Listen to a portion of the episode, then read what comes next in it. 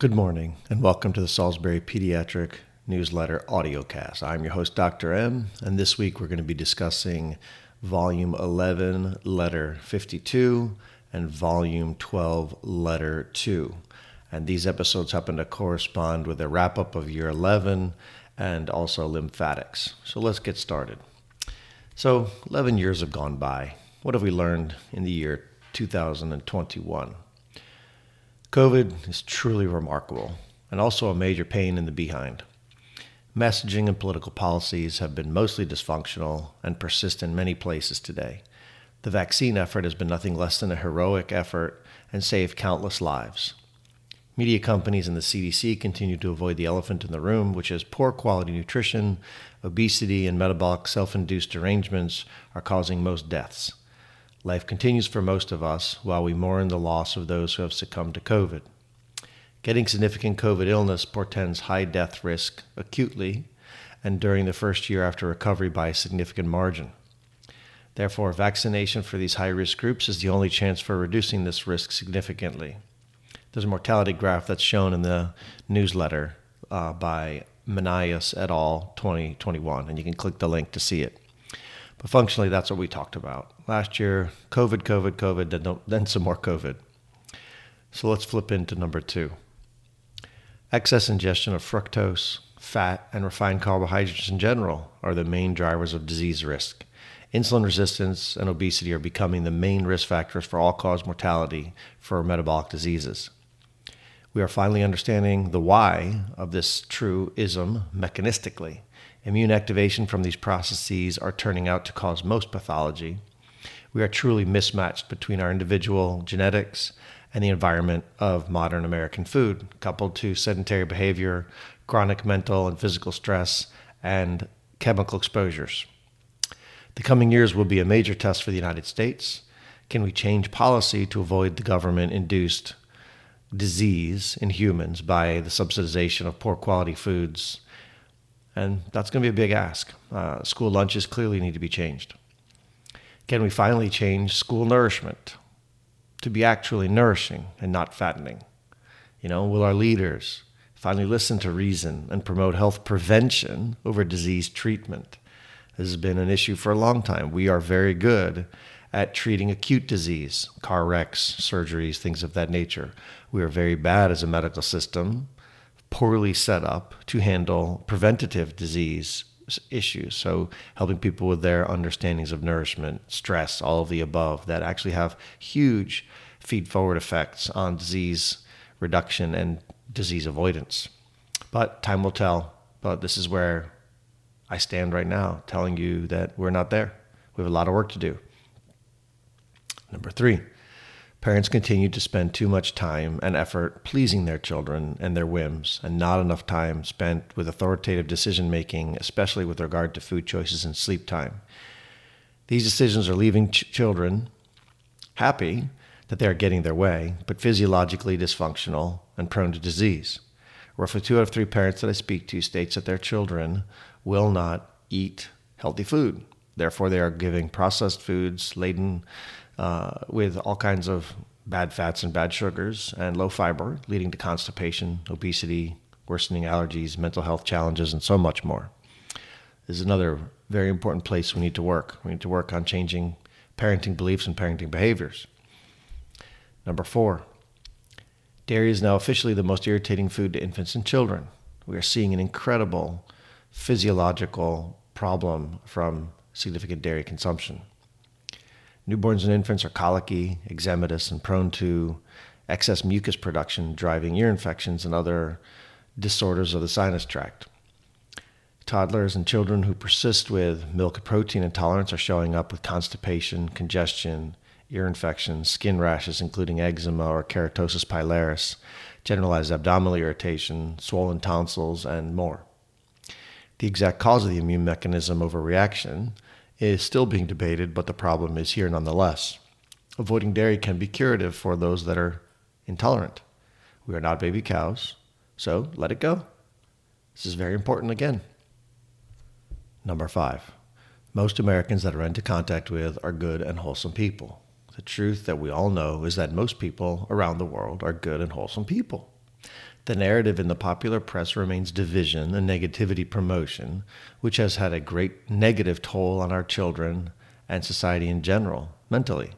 The best decision that I made last year was to avoid the standard news feed that promoted discord and siloed my reading to science and positive sources of information.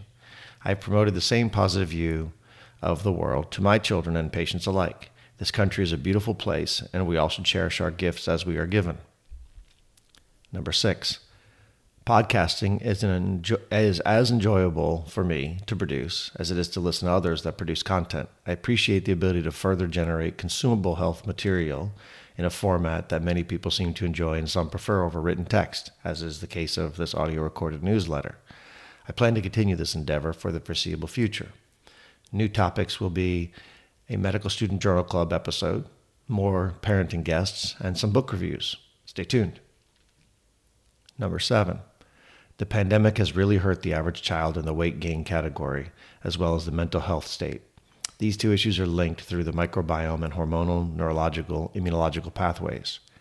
We have to make a concerted effort to reduce poor quality food from entering our children's mouths through not purchasing them, not keeping them in the house, packing quality lunches for schools in place of the poor quality nourishment that is provided from the government. Number eight, School closures have dramatically increased the prevalence and exacerbated existing mental health issues such as anxiety and depression among students. School closures place vulnerable children at higher risk for food insecurity, lack of access to education, and more abuse at home. More and more and more of these net negatives for our children will show up over time based on our political desire to rush to school closure. We need to remain hypervigilant to their needs over the coming years and vow to never repeat this process again, regardless of the pandemic nature. Number nine, monitors of health are very valuable. CGMs or continuous glucose monitors are hopefully going to become commonplace to help us all understand our individual responses to certain food types with regard to glucose and insulin. Sleep monitors will help people understand the antecedent variables to poor sleep, i.e., stress, drugs, food, etc., or the lack thereof. All the tools coming online will be added values and they will add to our narrative of understanding individualized healthcare medicine for each person.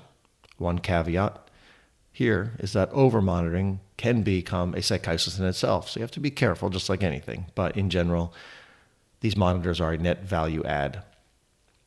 Number 10, machine learning is coming now.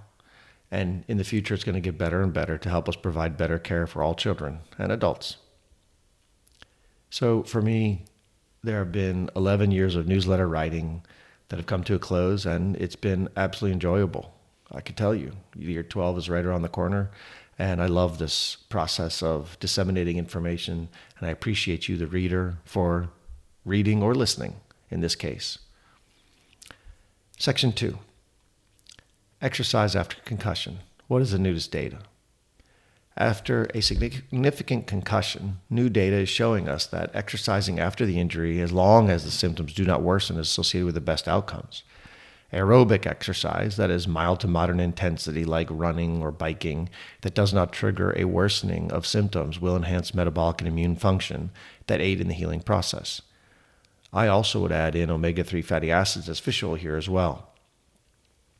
The authors state this multi center study found that early treatment with sub symptom threshold aerobic exercise safely speeds recovery from symptom related concussion and reduces the risk for persistent post concussive symptoms. An important result given the impact of delayed recovery on quality of life of the adolescent.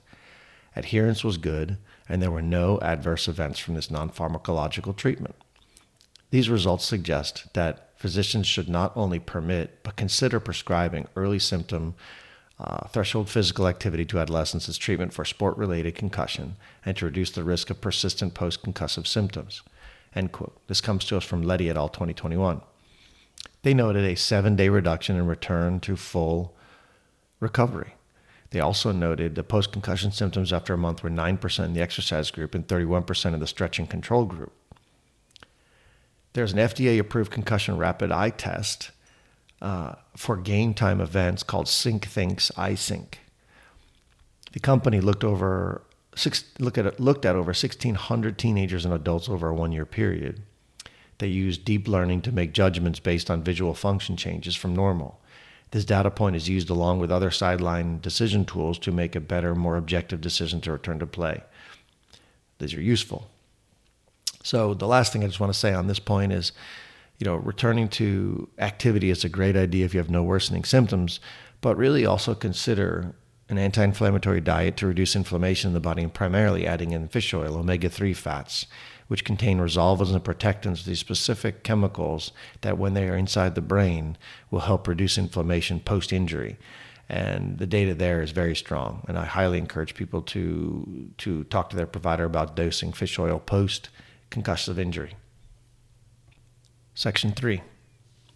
After 11 years of work reading and learning for the SPA newsletter, I have come to a broad conclusion. We are in constant flux in health. The variables to health are vast and changing real time. This puts us in a state of constant vigilance for change. And the needs to change are in order to adapt to our environment. I've thoroughly enjoyed the process of gathering and presenting this data and information to you in a usable and understandable form. COVID has been an extreme example of this process. I would have never dreamed in, in, in any way, shape, or form that I've written 52 newsletters on one topic. It's quite amazing. But I want to take this moment to thank you all for reading, learning, and being a part of the Salisbury Pediatric Associate family. It is truly my pleasure to be a part of your lives. Now let's switch over to volume 12, letter number two, which is about lymphatics. So, the free thought on this one is keeping the human metabolic system clean is paramount to avoiding excessive tissue damage from the toxins. This week on the podcast, I did an episode called Putting It All Together Number Two, where I sat down and spoke to the most recent four speakers, guest speakers, regarding maternal child health and what were the gleaned perspectives that they gave us. So, first one was Dr uh, Kirsty Agard looking at maternal health specifically and what nutrition has uh, downstream effects on pregnancy. And then we spoke to Dr. Tracy Shafizadeh, and she was discussing um, microbes specifically present in the baby's gut that are involved in metabolizing human breast milk and the downstream effects of the benefit if you have the correct microbes. And then we switched over to Dr. E.A. Quinn, where we looked at breast milk and everything related to breast milk, from its alterations due to changing environments to how breast milk specifically helps a human long term. And finally, with Lily Nichols, a nutritionist, who gave us a long, detailed understanding of what foods would make the most sense during pregnancy to help us all out. So you can listen to that podcast on the uh, Apple podcast feed or as well through Amazon or Audible. And I hope you enjoy it. But these are you know, discussions that lay important foundations to build on our health literacy, specifically as it comes to maternal health, which lays the foundations for a child's best health. So for me, this is always one of the most important conversations that we should have. Um, the show is also a way for folks that are on the go to get the benefit of all four of the podcasts without having to listen to all four of them and get in the depth of them in each one. So let's move into lymphatics this week. This is a very important conversation as a lot of folks don't know what lymphatics are, and we haven't really spent a lot of time in medicine talking about them, but they really are critical. So let's define lymphatics. You know, roughly it's a plumbing system that follows a circulatory system throughout the body, including the brain, where it is called the glymphatics. The function of the passively moving tubes is to transport fats around the body clear cellular debris, returning it to the liver and spleen, move fluid in and out of the tissue spaces to maintain fluid balance, transport, and help immune cells function. These are all very critical functions for metabolism, immune health, and detoxification that can be life saving or, when disrupted, lead to chronic diseases of aging, including edema, hypertension, autoimmunity, and cardiovascular disease. Lymphatics maintain routes throughout the body to transport antigenic proteins or fragments from tissues to immune cells for learning and understanding. This process is very critical to have a solvent adaptive immune system. If lymphatic function is impaired, humans are predisposed to infection of locally affected tissues. It also appears that lymphatics are involved in the development of tolerance to self tissue and the failure to suppress the immune response to these poorly cleared peripheral tissue antigens or protein structures can result in autoimmune disease. The key word related to lymphatics is edema, which is a state where fluid is the in the tissue space instead of the vasculature in response to inflammation and is a clear sign of dysfunction and disease. Edema develops when the smallest blood vessels, like the capillaries and the venules, are filtering out more fluid than the lymph vessels can drain from the region in a timely fashion. This is basically classic plumbing 101, based entirely on pressure gradients to passive flow. Fluid homeostasis is dependent upon lymphatic vessel function in most tissues. By returning the waste material, extra fluid, and immune cells to the bloodstream, lymphatic vessels complete the tissue circulation of fluid and protein and maintain tissue and plasma volume balance. This is all very, very important. As with all plumbing issues, we must find out if the issue is a primary failure of the lymphatic flow, or is it too much fluid production in the local tissue, overloading the removal gradient? This understanding can help guide the best therapy. There's an image link in the newsletter that you can look at to see how the lymphatic system works. You know, for example, let's take the kidneys. If you have kidney disease, this can lead to excessive fluid retention because the kidneys are not removing it from the body as urine. The excess fluid provides a pressure gradient leading to fluid leak into the tissue that rapidly overwhelms this lymphatic drainage system. Gravity sends the vast majority of the fluid into the legs and the lower half of the body when standing. Over time, the overloaded lymph also loses function, compounding the problem. The biggest issue that arises from this dilemma is that this fluid is filled with inflammatory molecules, refuse, and toxins. These molecules further inflame the local tissue, creating a loop of fluid retention, inflammatory molecules causing inflammation, more fluid retention, and on and on. When the lymph functions well, we have immune training and solvency, which is critical to overall health. And all of the protein fragments that are pushed into the lymph vessels eventually drain into local lymph node. Here we think of our strep throat infection, leading to local set of swollen, swollen throat lymph nodes. These nodes have incredible capabilities. Do you remember the stories of people getting super swollen lymph nodes in the armpit of the COVID 19 vaccinated arm after vaccination?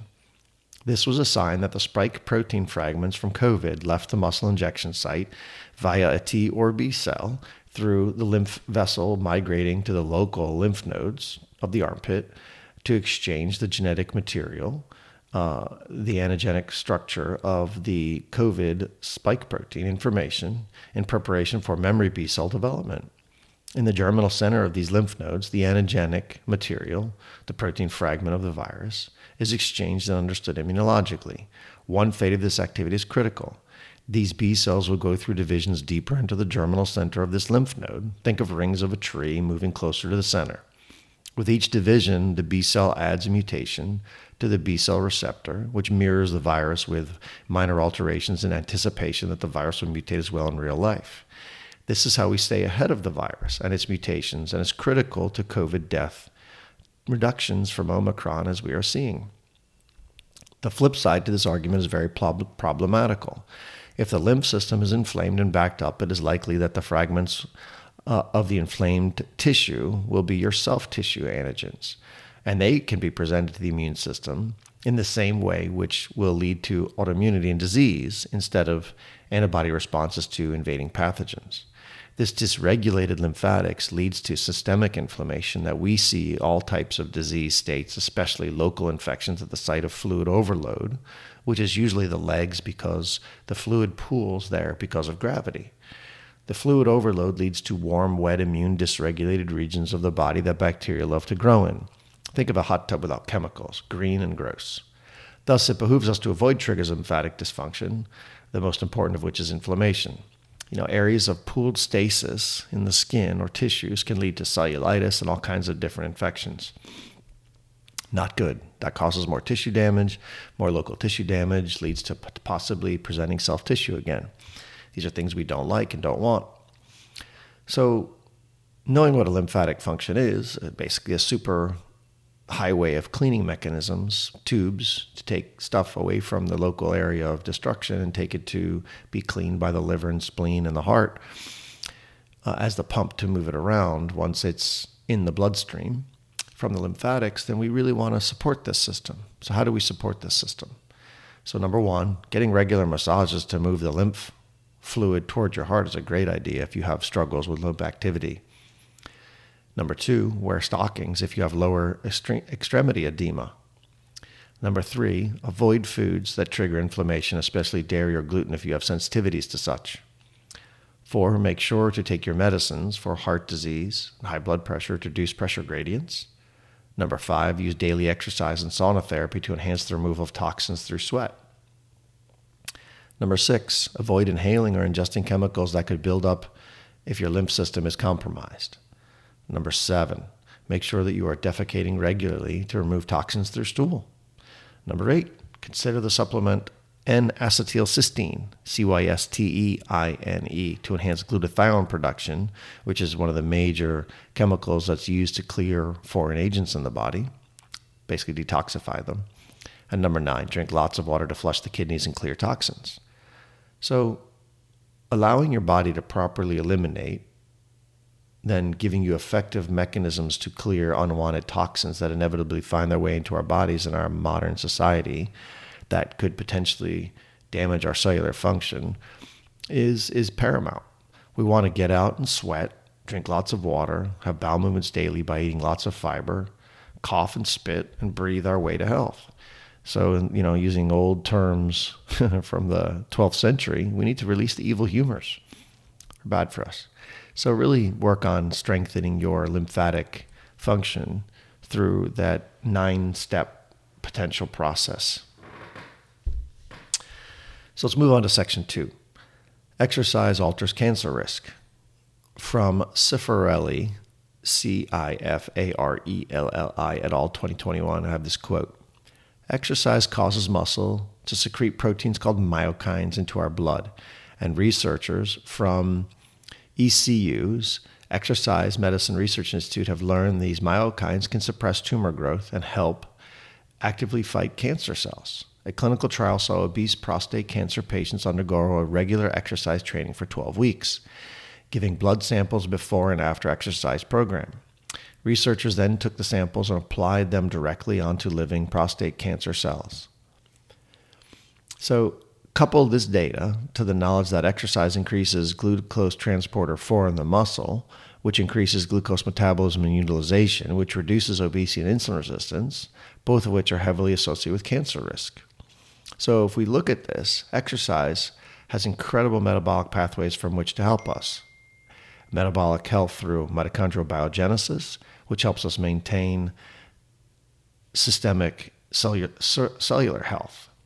Exercise helps us sleep more soundly and deeply, providing for better hormonal control and reduced mental stress, which are independent risk factors for cancer. Need I say more? You know, essentially, just get out and exercise every chance you can. And exercise doesn't have to be vigorous. You know, it can be walking lots, lots of distances. You think about again, lymphatics. Walking is one of the greater ways to induce lymphatic flow. The muscles squeeze, and that helps push lymphatics. So passive transport becomes a little bit active with movement. So these are very important. Massage does the same. So exercising, we all know is critical to health. But now we have more and more data looking at it prevents can- prevents cancer. Section three, preventing food allergies. Without getting into the science this time, let's just do a quick little to do list. One, mothers should eat a very healthy whole foods diet while pregnant to encourage the best quality gut flora to pass to her babe. Focus on high volumes of fiber and gut, uh, and gut microbiome promoting plants. Number two, deliver vaginally if possible. Number three, breast, breastfeed where possible. Number four, consider adding Bifidobacter infantis via the Evivo probiotic from the specific company to enhance HMO metabolism and immune gut tolerance. Five, introduce solids anywhere after four months of age, assuring that egg, peanut, tree nut, shellfish, and other possible allergenic foods are consumed before one year of age. Number six, maximize maternal vitamins A and D, zinc, and magnesium intake for breast milk micronutrient solvency and infant intestinal health. Number seven, avoid toxins that cause cellular and tissue damage. Number eight, reduce the triggers of lymphatic damage as stated above in the to do for lymphatics. Essentially, avoiding the antecedent triggers of autoimmunity and allergy is a much easier process than treating the disease. So, work on all those processes as best you can to try and limit all of us ending up with some form of food intolerance or food allergy over time. So, that completes this audio cast reading of the Salisbury Pediatric Newsletter. I hope you enjoyed Volume 11, Issue 52, and Volume 12, Issue Number 2 for this week. Uh, I look forward to speaking to you again soon regarding COVID which will be the next one upcoming. Also, stay tuned for a really interesting conversation with Dr. Rick Johnson. I just finished reading his book, Nature Wants Us to Be Fat. It's quite incredible, quite deep, but man, is it going to be a fascinating conversation when he and I sit down uh, this coming week to discuss why the mechanistic reasons behind the human desire to hold on to calories why is what, what what's happening? Why is it happening? And then how is our current state of food ingestion through modern society, processed foods and the wrong types of foods driving this persistence of uh, mechanisms that make us feel like we're always going to hibernation mode. So there's a lot to be unpacked here. It's going to be a fantastic conversation. I hope you tune into it. Uh, it'll be coming up in a week and a half with Dr. Rick Johnson. So let me leave you this week with the following statement as always hug those kids, and I appreciate your time.